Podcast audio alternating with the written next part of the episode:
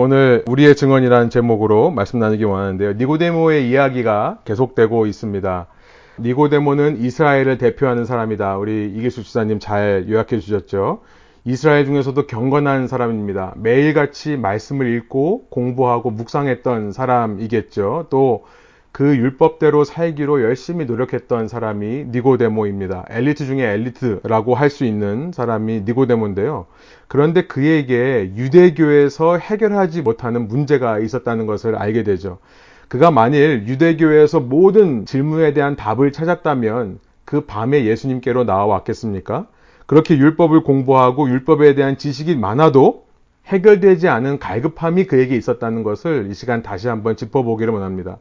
그 갈급함이 무엇이었을까? 우리는 예수님께서 그에게 말씀하신 내용을 통해 하나님 나라에 대한 갈급함이 있었다는 것을 알게 되죠. 그렇게 니고데모가 예수님께 나와서 당신이 하는 것을 보니 하나님께서 당신을 보내신 것이 맞습니다라고 말하니 예수님께서 그에 대한 대답으로 뭐라고 말하냐면 위로부터 나지 아니하면 하나님 나라를 볼 수 없느니라. 아마 니고데모의 생각을 아시는 예수님께서 그의 질문을 미리 말씀하시는 것 같습니다. 우리 이것저것 뭐 서론 얘기하지 말고 바로 본론으로 들어가자 이러시는 것 같아요. 그 속에 하나님의 나라가 임하지 못하는 것을 보면서 한계 그 갈급함을 가지고 니고데모가 예수님께 나와왔다는 것을 알게 됩니다. 여러분 유대인이 꿈꾸는 하나님의 나라를 한마디로 말하면 샬롬이라고 할 수 있습니다. 샬롬의 나라. 유대인들이 꿈꾸는 나라는 샬롬이라고 하는 나라입니다. 우리는 샬롬이라는 말을 평화라는 이름으로 우리가 번역을 합니다. peace라고 하는데요.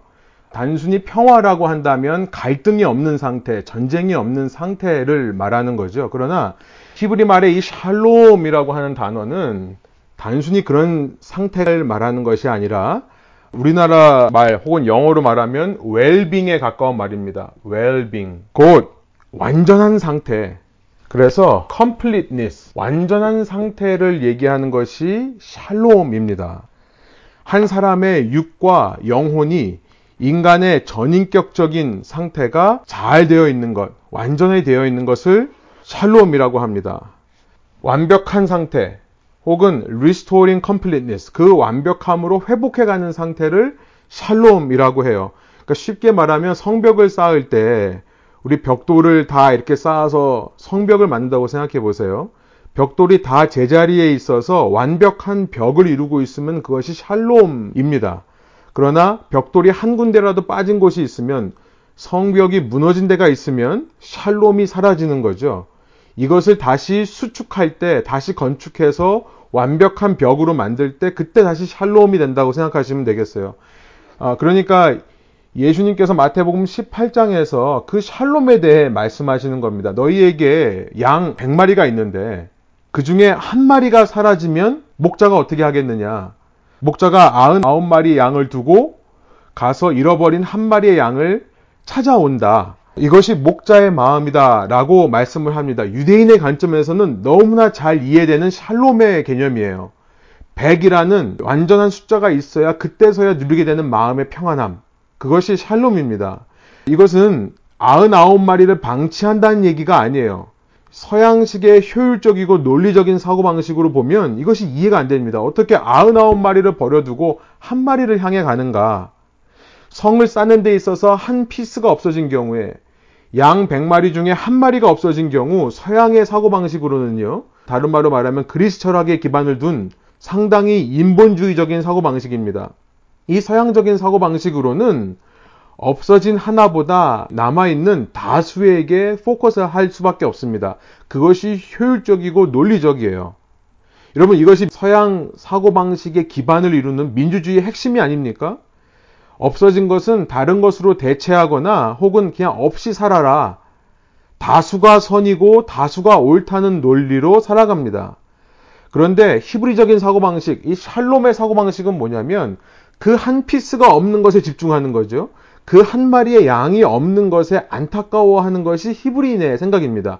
이것이 샬롬이라는 의미예요. 그런 의미에서 하나님의 나라는 한 마리도 잃어버리지 않고 모두가 차 있는 하나님께서 구원하시기로 한 사람들이 모두 구원을 받는 샬롬의 상태를 얘기하는 겁니다.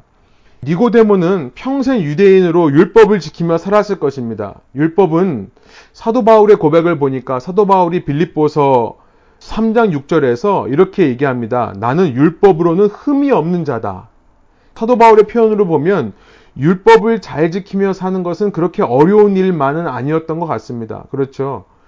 물론 율법을 쪼개서 613가지의 계명을 유대인들이 만들었습니다. 그것을 다 지키기는 어렵지만 율법의 핵심이라고 할 수 있는 10계명, 살인하지 말라, 간음하지 말라, 도둑질하지 말라, 부모를 공경하라.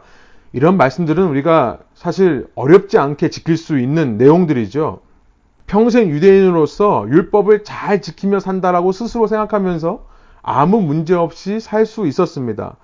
남에게 존경을 받는 지도자로 사람에게 인정을 받는 그런 지도자로서 자신의 명예와 자신의 이름에 대해 만족하고 자기의 의를 내세우며 니고데모는 얼마든지 만족한 상태로 살 수 있었습니다. 그러나 니고데모는 자기의 삶에서 뭐가 하나 빠진 것을 느낀 거죠. 샬롬이 없습니다. 완전하지가 않은 것. 모든 것이 다 갖추어진 사람처럼 보이지만 정말 중요한 한 가지가 내 삶에서 빠졌다라고 생각할 때 그때 샬롬을 찾아 예수님께 나온 겁니다. 오늘 우리도 마찬가지라 생각이 들어요. 우리가 이 땅에서 아무리 풍족하고 여유 있는 삶을 산다고 한들 여러분 하나님의 나라가 내 삶에 임했다라고 하는 샬롬이 없으면 그런 마음이 없으면 우리는 평안하지 못할 겁니다. 우리는 다 영적인 존재이기 때문에 그런 거죠. 전도서 3장 11절에 보니까 하나님께서 우리 안에 영혼을 사모하는 마음을 주셨다. 원어로 번역하면요. 하나님께서 우리 마음 속에 영원의 자리를 만들어 놓으셨다. 이런 뜻입니다. 영원이라는 자리를 만들어 놨기 때문에 영원이 아니고서는 채워지지 않는 뭔가가 있는 겁니다. 우리의 삶에 아무리 풍족하고 여유로운 삶을 산다 하더라도 뭔가 채워지지 않는 것을 느낄 때 그때 우리는 그 한 가지 우리에게 빠진 것을 채워줄 수 있는 예수님께 나와야 된다. 우리는 니고데모의 모습을 통해 그것을 살펴볼 수 있는 거죠. 반면에 우리의 상황이 아무리 힘들어도 우리의 형편이 아무리 어려워진다 하더라도 내 삶에 이미 하나님 나라가 이루어졌다는 것을 우리가 깨달으면 육신의 불만족에도 불구하고 우리의 영혼에 샬롬이 임하는 것을 우리는 체험하게 됩니다. 그것이 믿는 사람의 증거예요. 여러분, 니고데모가 불만족했다는 사실이 너무나 중요한 것 같습니다.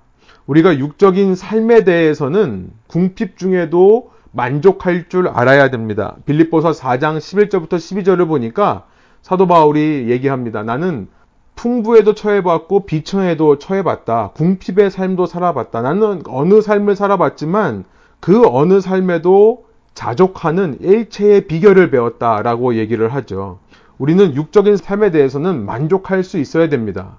디모데전서 6장 6절을 보니까 디모데에게 편지하면서 자족하는 마음이 경건에 큰 도움이 된다라고 사도 바울이 이야기합니다. 그러나 우리 육적인 삶에서는 자족해야 되지만 여러분 영적인 것에 대해서 우리가 꼭 필요한 자세는 영적인 불만족입니다. 영적인 불만족. 우리의 삶에 예수님 없이는 채워지지 않는 뭔가를 느끼며 산다는 것. 여러분 그것은 오히려 축복입니다. 지금 니고데모는 모든 것을 가진 사람처럼 보이지만 한 가지가 빠졌습니다. 그런데 그 한 가지가 바로 예수님께 나아오는 길이 된다는 것이죠. 우리가 예수님 만나기에 꼭 필요한 것은 영적 불만족이라는 것을 기억하시기 바랍니다. 그래서 예수님께서 팔복의 메시지를 통해 외치시는 것이 무엇입니까? 심령이 가난한 자는 복이 있다. 이 땅을 살면서 의에 줄이고 애통하는 자는 복이 있다. 내 삶에 하나님이 아니면 채워질 수 없는 그 빈자리를 느끼며 사는 사람이야말로 하나님의 나라의 백성에 합한 사람이다, 복된 사람이다라고 말씀하시는 겁니다. 우리의 인생에서 나는 과연 영적인 불만족을 느끼고 있는가 한번 돌아보시기를 원해요.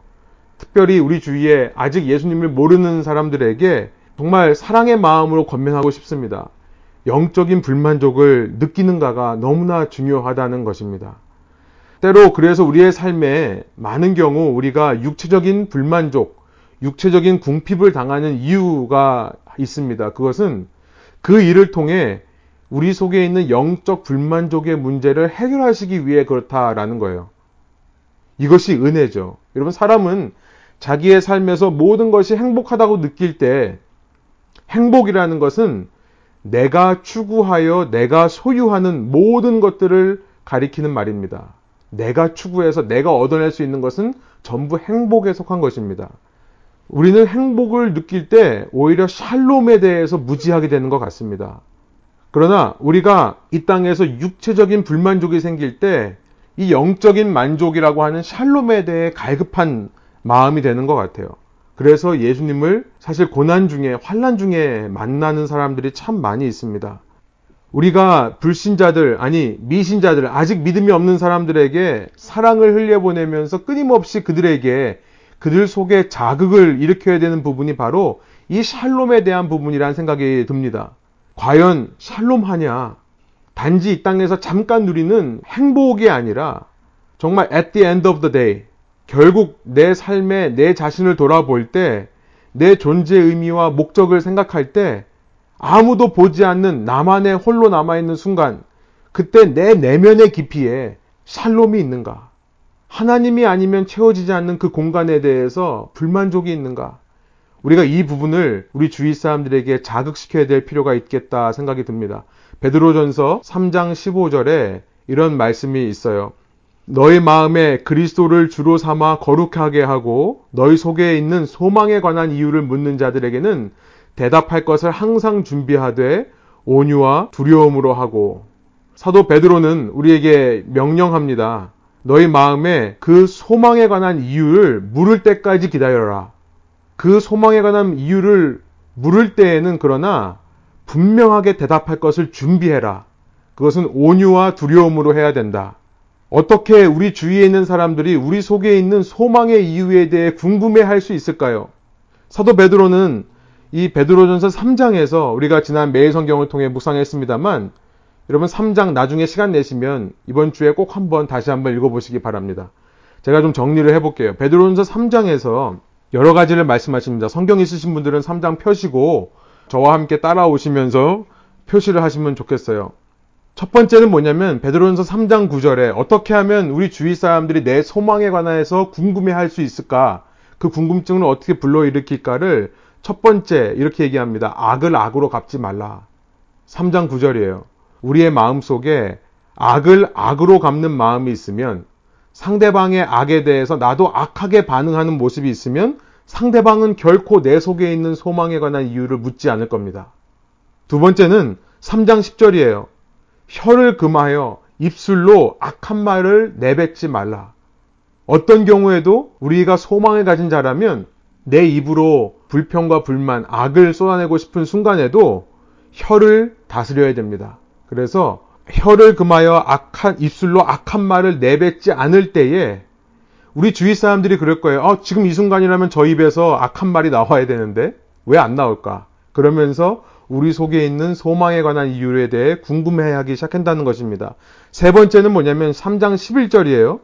악에서 떠나 선을 추구하며 화평을 추구하라, 샬롬을 추구하라 라고 말씀하고 있습니다. 여러분, 내가 먼저 이 영적인 불만족을 느끼면서 예수님만으로 내 마음에 샬롬을 이루려고 하는 내가 먼저 샬롬을 추구하는 삶의 모습이 있어야 내 주위 사람들이 내 속에 있는 소망에 관해 묻는다는 것입니다. 말로는 내가 하나님 샬롬을 얘기하면서 실제 삶으로는 이 땅의 행복을 추구하고 있다면 우리 주위 사람들이 궁금해하지 않을 겁니다. 말로는 내가 하나님을 믿는다고 말하면서 이 땅의 소유, 이 땅의 지위, 이 땅의 명예, 이 땅의 쾌락을 추구하는 삶을 보인다면 궁금해하지 않을 겁니다. 네 번째는 3장 12절부터 14절까지인데요. 고난 중에도 선을 행하라는 말씀이에요. 고난 중에도 선을 행하라. 그리고 다섯 번째, 저는 다섯 번째가 맨 먼저 나옵니다만 3장 8절에 나옵니다. 그런데 이 모든 것이 우리의 개인적인 영역에서 우리가 해야 될 일이라면 공동체 영역에서 보여줄 수 있는 것이 3장 8절이라 생각합니다. 무엇보다 서로 한 마음을 품고 서로 동정하며 서로 사랑하며 자비롭고 겸손하라. 우리가 우리의 공동체를 통해 이런 모습을 보여줄 때 우리 속에 있는 소망에 관한 이유를 묻는다는 것이죠. 아무튼 샬롬에 대한 불만족이 이 니고데모로 하여금 그 한밤중에 예수님께 나아오게 하였다는 것을 우리가 기억해 볼 필요가 있습니다. 그리고 예수님께서 그 마음의 중심에 이 땅에 완전히 임하지 않는 하나님의 나라에 대한 갈급함이 있음을 보시고 3장 3절과 3장 5절 예수님께서 니고데모에 있는 마음속에 있는 그 하나님의 나라에 대한 말씀을 하시고 계시는 겁니다. 그러면서 지난 시간 나눈 대로 위로부터 나야 된다. 아노땐 성령으로 나야지만 그 하나님의 나라에 들어갈 수 있다라고 말씀을 하고 있어요. 이렇게 니고데모가 알아듣지 못하는 말씀을 하시고 계시는데요. 그때 니고데모는 더욱더 겸손히 예수님께 물어보는 것이 오늘 구절의 말씀입니다. 니고데모가 예수께 물었다. 세 번역이에요. 어떻게 이런 일이 있을 수 있습니까? 아, 저는 여기서 이 니고데모가 가지고 있는 위대한 주님을 만나는 부도자로서 시커로서의 자세를 발견하게 되는데요. 여러분 예루살렘의 그 유명하고 능력 있는 지도자가 한낱 갈릴리 지역 목수의 아들일 뿐인 이 나사렛 예수에게 묻는 겁니다. 그러면 어떻게 하여야 이런 일이 있을 수 있습니까? 어떻게 하여야 당신이 말씀하신 대로 위로부터 날 수 있습니까? 어떻게 해야 성령의 사람이 될 수 있습니까? 라고 묻는다는 거예요. 여러분 수천 년이 지나도 복음을 영접하는 예수님을 만나는 자세는 오직 한 가지입니다. 그것은 겸손함입니다. 내 마음이 스스로 교만한 사람, 그래서 내가 어느 정도 알고 있다, 내가 어느 정도 경험이 많다라고 생각하는 사람은 복음을 영접하기가 어렵습니다.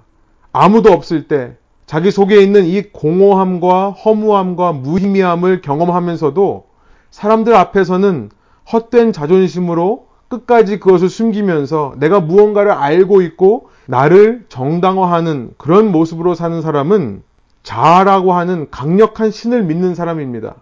이미 자아라고 하는 신을 믿고 있기 때문에 다른 신을 믿을 수가 없는 거죠. 여러분 이 세상에 불신자란 미신자란 신은 존재하지 않는 겁니다. 이미 믿고 있는 겁니다. 모두가 신을 믿고 있는 사람들인 거예요. 우리가 할 일은요. 그 영적인 교만에 정죄와 비판으로 맞서는 것이 아닙니다. 그 영적인 교만 속에서 언젠가 영적 갈급함이, 영적 불만족이 느껴질 수 있도록 기도하는 일 뿐입니다. 베드로전서 3장 15절에 말씀하시는 것처럼 우리의 자세는 늘 온유와 겸손한 것입니다. 여러분 다섯 가지 다시 한번 기억하시기 원합니다. 악을 악으로 갚지 말라는 것, 혀를 금하여 입술로 악한 말을 내뱉지 말라는 것, 악에서 떠나 선을 추구하며 내 스스로가 먼저 샬롬을 추구하는 모습을 보이라는 것, 고난 중에도 선을 행하라는 것, 무엇보다 서로 한 마음으로 서로 동정하며 사랑하며 서로 자비롭고 겸손한 공동체를 이루라는 것 생각해 보기를 원합니다. 어제가 저희 아버지 기일이었어요. 아버님께서 소천하신 지 벌써 3년이라는 시간이 지났습니다. 아버님께서 제가 정확하게 몇 세에 거듭나셨는지 위로부터 나셨는지는 제가 기억 못합니다만 제 기억으로는 50세가 넘으실 때까지 믿음이 없으신 걸로 기억합니다. 솔직히 돌이켜 보면 아버님을 위해 기도한 시간이 참 많았다는 것을 생각합니다. 제가 학생 때부터 중고등학생 때부터 또 대학생 때 아버지를 위해 기도했습니다. 그러면서 기도 제목 가운데 제가 이렇게 기도를 했어요. 하나님께서 아버지를 쳐서라도 그 마음을 꺾어 주십시오. 근데 정말 치실 줄은 몰랐습니다. 근데 예, 쳐서라도 아버님을 돌이켜 주십시오. 사실 솔직히 제 입장에서는 아버지가 예수님 믿는 것이 잘 상상이 안 되셨어요. 너무나 강하신 분이었기 때문에 그랬습니다. 제 인상에는요. 그런데 여러 가지 사건을 통해 낮아지고 낮아지심을 통해 그때 주님을 만나시는 일이 있었습니다. 50세가 넘어서의 일이었습니다. 그리고 예수님 만나고 나서 아버님이 얼마나 변화되셨는지 몰라요. 생각해보니 평생 50년 예수님 없이 사시다가 마지막 20년 예수님과 함께 동행하면서 사셨던 것 같은데요.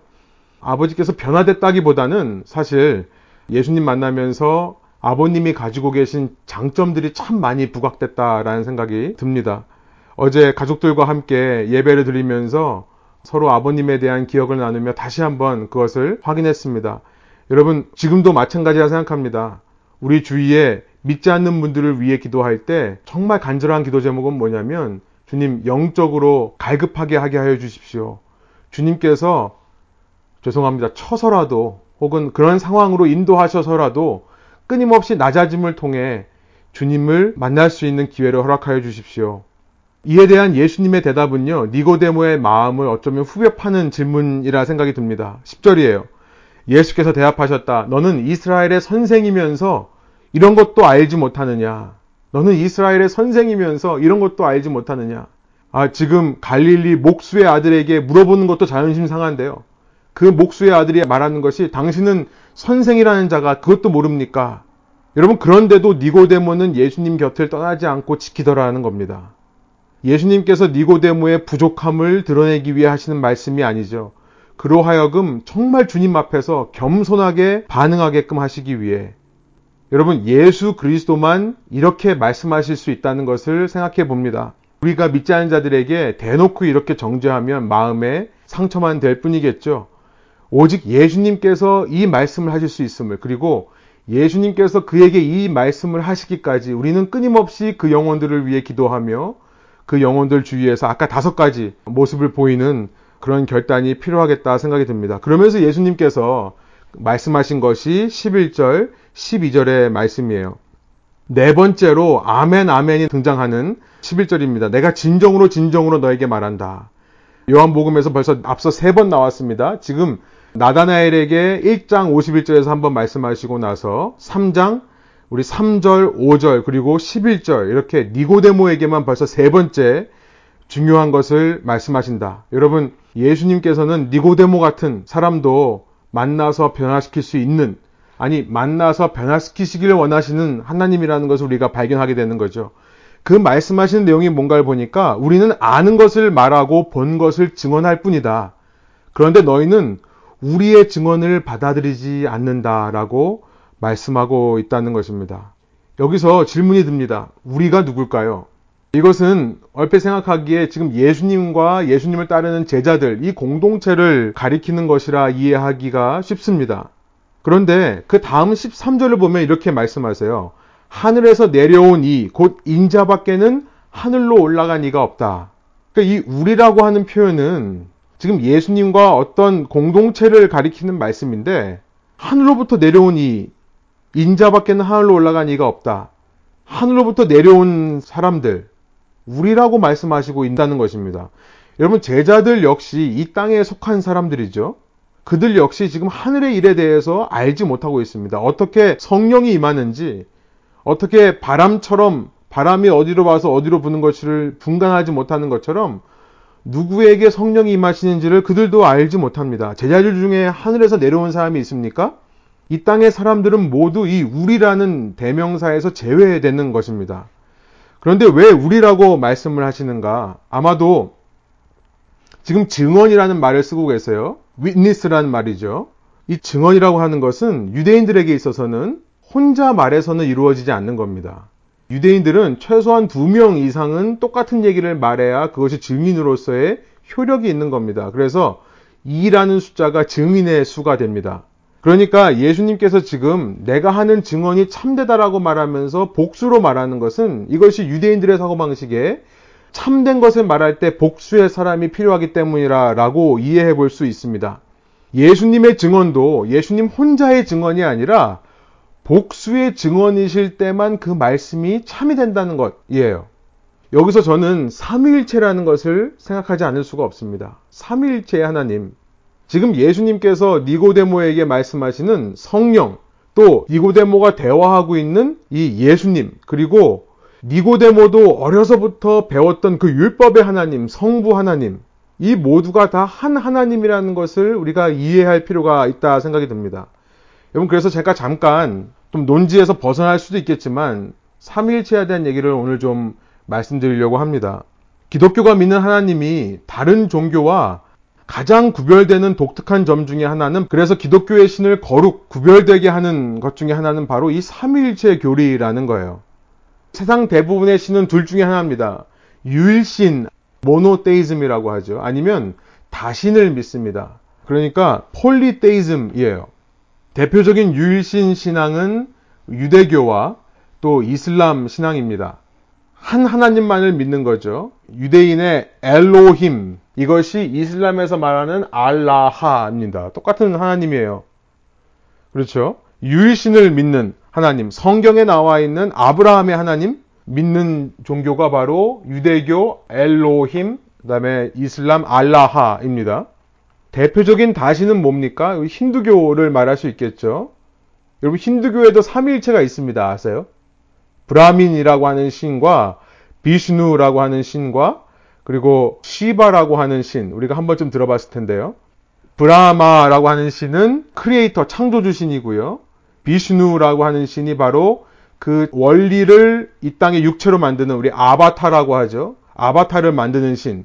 그래서 sustainer, 유지하는 신이라고 되어 있고요. 그 다음에 시바라는 신이 destroyer입니다. 파괴의 신이에요.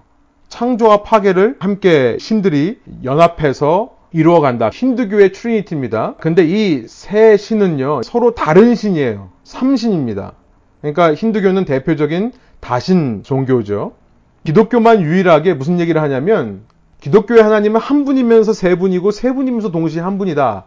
라고 하는 이 희한한 교리를 말하는 겁니다. 우선 기독교는 다신론과는 다릅니다.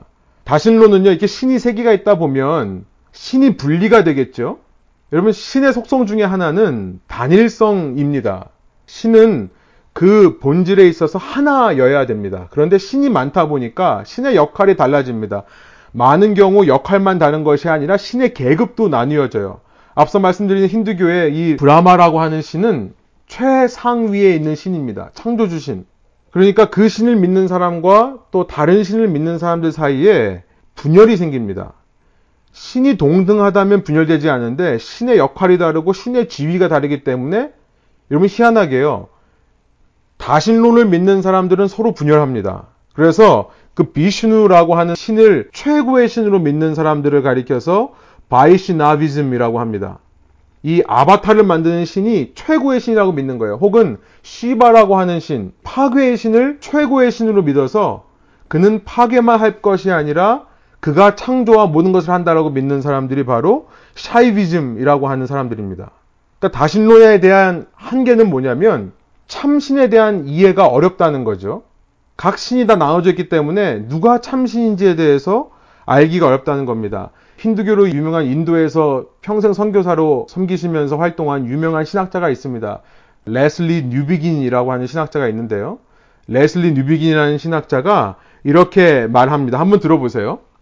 하나님의 사랑이 우리에게 알려진 것은 그분이 독생자를 주셔서 누구든지 믿는 자마다 생명을 얻게 하려 하셨기 때문이다.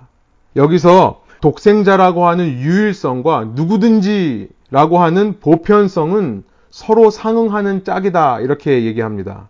오늘날 세계 종교 간의 상호 관용이라는 미명하에 이 둘을 거부하는 것은 그러니까 요즘 종교 다원주의 얘기가 많이 나오죠. 너도 맞고 나도 맞다라고 하는 종교 다원주의를 말하는 겁니다. 종교 간의 상호 관용하는 미명 아래 이 둘 유일성과 보편성의 원리를 거부하는 것은 그 메시지의 핵심을 부정하는 것이다. 만일 다양한 계시가 있다면 인류의 하나됨을 위한 중심점이 없을 것이다. 그러면서 그가 힌두교의 예를 듭니다. 힌두교의 크리슈나, 이 크리슈나라는 것이 아까 말씀드린 비슈누에서 비슈누가 아바타를 입는데요. 그 여덟 번째 가장 유명한 아바타 중의 하나입니다. 이 힌두의 크리슈나와 복음서의 예수가 모두 하나님의 계시라고 믿는다면 실제로 힌두교에서는 예수도 인정하고 비슈누도 인정하고 크리슈나도 인정합니다. 그러면 우리는 하나님을 미지의 존재요 알 수 없는 존재라고 말해야 할 것이다. 사실 이것이 힌두교가 결론적으로 하는 말이다. 자신을 인정하는 종교에서는요, 결국 그들은 알 수 없다라는 것으로 간다는 것입니다.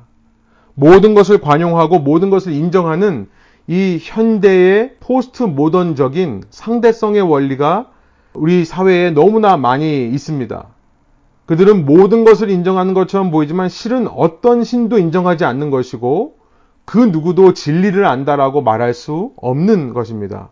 여러분 이런 상태에서 샬롬이 있겠습니까? 샬롬이 없습니다.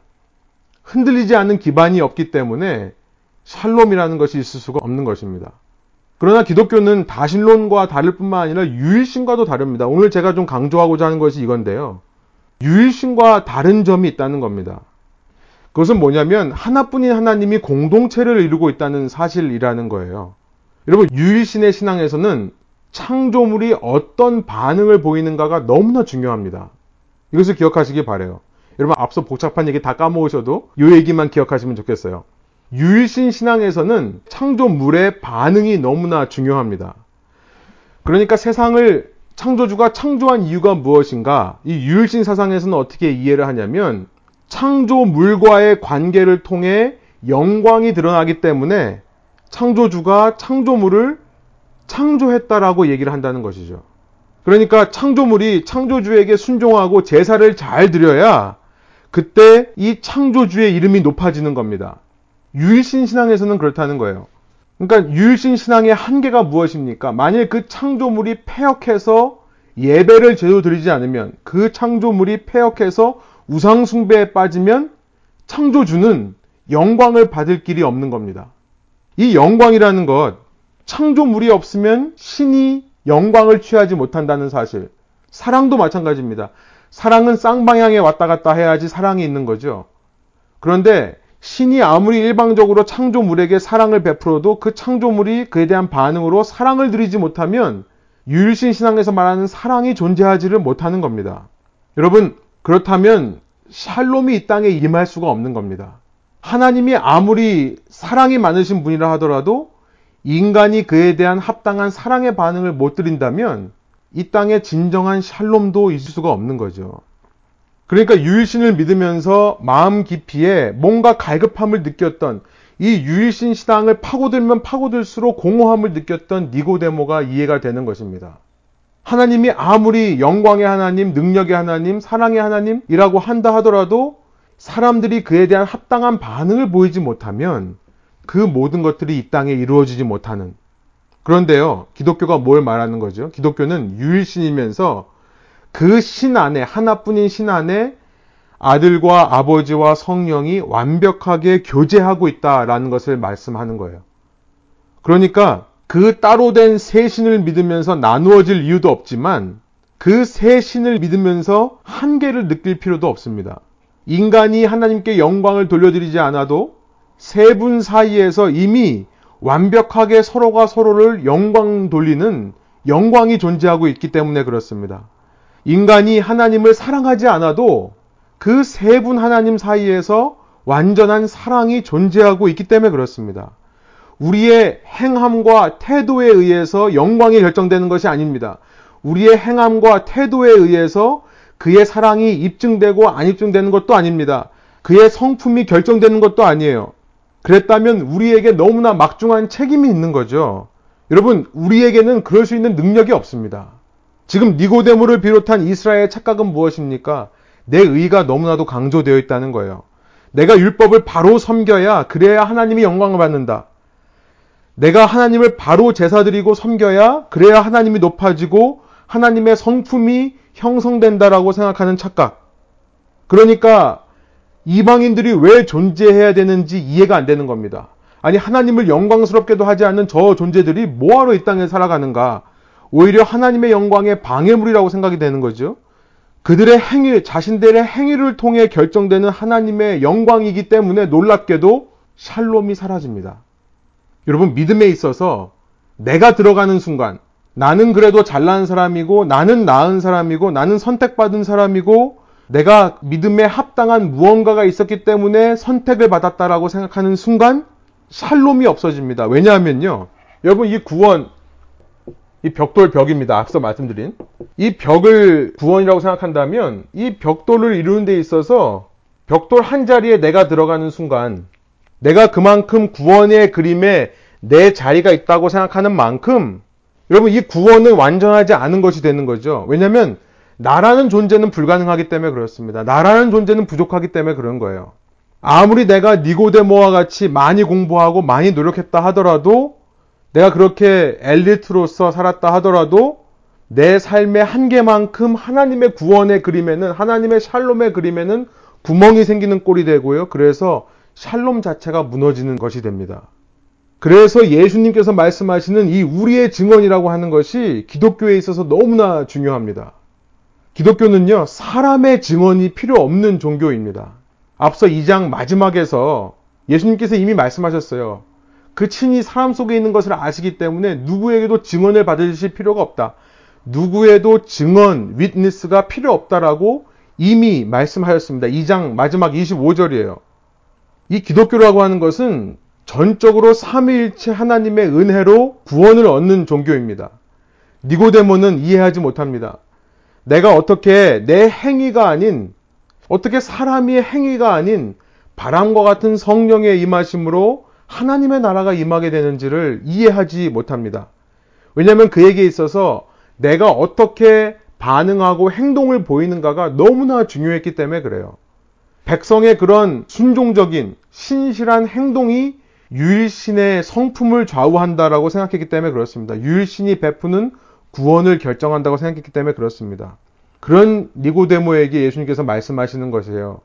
오히려 나에게 샬롬이 없음을 인정하고 이 구원의 그림은 내가 할 수 없는 것임을, 내가 채울 수 없음을, 이 구원이라고 하는 그림에는 내가 들어갈 자리가 조금 더 없음을 인정하며 오직 주님께서만 이것을 그릴 수 있음을, 이 벽을 채우실 수 있음을 인정할 때, 그때 내 구멍에 예수가 채워줌으로 말미암아 진정한 완성의 구림, 진정한 샬롬이 회복된다는 것을 지금 14절, 15절을 통해 말씀하십니다. 14절, 15절이에요. 모세가 광야에서 뱀을 든 것 같이 인자도 들려야 한다. 이 니고데모에 있는 채워지지 않는 갈급함을 채울 수 있는 것은 오직 모세가 광야에서 뱀을 든 것 같이 인자가 예수님께서 들려야 한다라는 것을 말씀하십니다. 그것은 그를 믿는 사람마다 영생을 얻게 하려는 것이다. 민수기 21장의 이야기를 상기시키고 있습니다. 광야에서 이제 약속의 땅을 향해 전진하는 백성이 40년의 광야 생활을 끝난 시점입니다. 40년의 광야 생활을 끝내고 약속의 땅으로 가는 이 백성이 에돔 땅을 돌아가야 하는 상황이 벌어지자 불평하기 시작합니다. 그러면서 하나님께서 주신 만나와 매출하기를 보잘 것 없는 하찮은 음식이라고 불평합니다. 그때 하나님께서 불뱀을 보내서 모두 물리게 합니다. 그때 죽게 되었을 때 모세가 간구하죠. 우리가 죄를 지었습니다. 이 뱀이 우리에게서 물러나게 해달라고 모세가 백성을 위해 기도하자 그리고 백성이 회개하자 주님께서 모세에게 말씀하신 장면이 민수기 21장 8절에 나와 있습니다. 너는 불뱀을 만들어 기둥 위에 달아 놓아라. 물린 사람은 누구든지 그것을 보면 살 것이다. 여러분, 불뱀을 만들어 기둥 위에 달아 놓아라. 저는 지금까지 이 놋뱀을 만들어서 달아라 라고 말씀하신 줄 알았는데요. 아니더라고요. 불뱀을 만들어서 달아 놓아라. 그리고 그 불뱀을 만들기 위해 모세가 구리로 쳐서 뱀 모양을 만들어서 기둥에 달아 놓은 겁니다. 이런 불뱀을 만들어 달아 놓으라. 불뱀이라는 것은 이 땅에 없는 것이죠. 이 땅에 존재하지 않는 것입니다. 이전까지 땅에 없던 것을 쳐다봄으로 구원을 받는 거죠. 우리의 구원에 있어서 이 땅에 있는 어떤 것으로도 우리의 구원에 조금도 보탤 것이 없다라는 사실이에요. 구원만 그렇습니까? 하나님의 성품, 하나님의 영광도 사실 우리가 더할 것이 없습니다. 그는 이미 영광으로 충만하세요. 하나님의 사랑도 우리가 더할 것이 없습니다. 이 샬롬이라는 문제도 마음의 평안이라는 것도 우리가 더할 수 있는 것이 없습니다. 이것이 예수 그리스도의 십자가가 예표하는 내용이에요. 여러분, 어느 하나님이 자신의 백성을 위해 스스로 죽는 하나님이 있습니까? 이전까지 이 땅에서 보지도 못하고 듣지도 못한 것을 말씀하고 계십니다. 그런데 이 땅에서 보지도 못하고 듣지도 못한 사실을 받아들일 때에만 우리에게 구원이 임한다는 거예요. 이 하나님이 우리 안에 함께 있을 수 있다는 가능성, 유대교는요, 율법을 잘 지킴으로 샬롬을 이루려고 합니다. 그리스 사람들은 플라톤 철학이 말하는 그 소피아, 지혜를 얻음으로 샬롬을 얻으려고 해요. 스토아파 철학자는 자연의 네이처에 순응함으로 내 몸을 쳐서 복종하고 자연의 순종함으로 구원을 얻는다고 믿었던 것이 스토아파 철학자들입니다. 불교는 득도, 깨달음을 통해 샬롬을 얻습니다. 도교는 자연에 순응하는 거죠. 세상에 순응하는 겁니다. 그리고 현대인들은 과학기술과 기술혁명으로 샬롬을 이룰 수 있다라고 생각을 합니다. 그러나 이를 통해 샬롬이 있을 수 없음을 인정하고 중요한 것은 그 삼위일체 하나님의 증언만을 우리의 삶의 구원의 유일한 방법으로 인정하는 것. 자신의 백성을 위해 스스로 노뱀, 저주의 상징이 되어서 나무에 달려 죽는다는 그를 말미암아 구원이 임한다는 이 놀라운 은혜의 역사를 믿고 받아들이는가 아닌가의 문제가 되는 것입니다. 여러분 이것이 예수님께서 오늘 본문을 통해 계속해서 반복하시는 은혜의 복음이에요. 이 은혜 앞에서 소원하옵기로는요. 우리가 우리의 힘으로 반응하지 않기를 원합니다. 우리의 지혜로 반응하지를 않기 원합니다. 우리가 하나님께 영광을 돌려드린다 한들 얼마나 더 영광을 돌려드릴 수 있겠습니까? 우리가 하나님을 사랑한다고 한들 그 사랑이 하나님이 이미 소유하고 계신 그 삼일체 하나님께서 나누고 계신 사랑에 얼마나 더 보탬이 될 수 있겠습니까? 오직 우리는 우리의 할 수 없음을 인정하고 정말로 뿌리 깊이, 정말로 마음 깊이 예수님의 할 수 있으신만을 인정하는 사람이 되어야 할 것입니다. 우리 안에 정말로 은혜가 살아있을 때, 여러분, 우리의 모든 기준들이 낮아집니다. 우리의 기준들이 모두 낮아져야 우리는 품을 수 없는 사람들도 품게 되는 거죠. 니고데모 같은 사람도 받아들여서 인정할 수 있는 것이고 사마리아 여인 같은 사람도 인정하고 수용할 수 있는 모습이 되는 것입니다. 이렇게 오직 주님의 은혜로만 구원받았음을 생각하시며 우리 주위 사람들에게 정말 소망에 관한 이유를 보여줄 수 있는 저희의 삶 되기를 원합니다. 삼위일체 하나님께서 그의 풍성한 영광을 우리에게 나눠주시기 소원합니다. 우리가 영광 돌려드리지 않으면 영광 못 받아서가 아니라 하나님께서 너무나 좋은 것을 우리에게 나눠주시기 원합니다. 그것이 하나님께서 우리에게 나눠주시는 영광이고 사랑이고 그것이 샬롬, 하늘로부터 부어지는 평안입니다. 그것을 우리가 받아 누리는 믿음의 가정들 되기를 소원하고 그런 믿음의 주님의 백성들 되기를 소원합니다. 함께 기도하겠습니다. 하나님 이 시간 저희가 요한복음의 말씀을 통해 다시 한번 우리의 구원에 있어서 우리의 마음에 샬롬과 우리의 마음에 충만한 하나님의 구원의 은혜의 감격이 임하게 하기 위해 우리가 해야 할 것은 아무것도 없다는 것을 다시 한번 깨닫습니다. 오직 예수 그리스도께서 우리를 대신해 노뱀이 되셔서 그 나무에 달리심으로 우리가 메꿔야 되는 이 구멍을 주님께서 대신 메꿔 주셨기 때문에 우리에게 주님의 영광이 나누어지는 것이고 주님의 사랑과 주님의 샬롬이 체험되는 것임을 기억합니다. 그래서 주님, 오늘 우리 속에 주님 보시기에 합당하지 않은 모습이 있다 하더라도 우리의 의와 우리의 공로로 우리가 주님을 완전하게 하는 것이 아니고 주님의 구원 역사를 완성하는 것이 아니라는 것을 깨닫고 주님 스스로 자기 자신을 정죄하며 스스로 자기 자신을 얼거맴을 통해 은혜로우신 주님의 품으로 나아가는 것을 가로막지 않도록 주님 함께 하여 주십시오.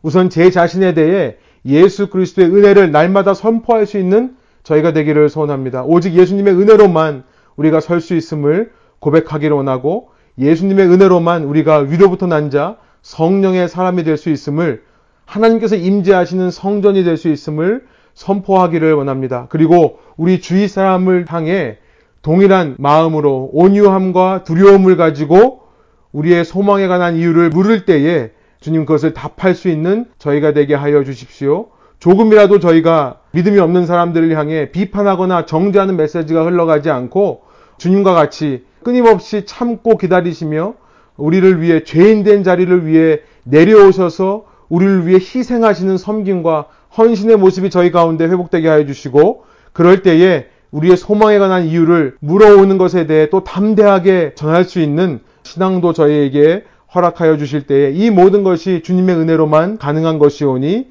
날마다 주님의 은혜에 더 깊이 잠겨드는 저희 한 사람 한 사람 되게 하여 주옵소서. 오직 주님의 은혜로만 모든 것이 감사하며 모든 것에 기쁨과 감격을 누리는 우리 삶 되게 하여 주옵소서 감사드리며 예수 그리스도의 이름으로 기도합니다. 아멘.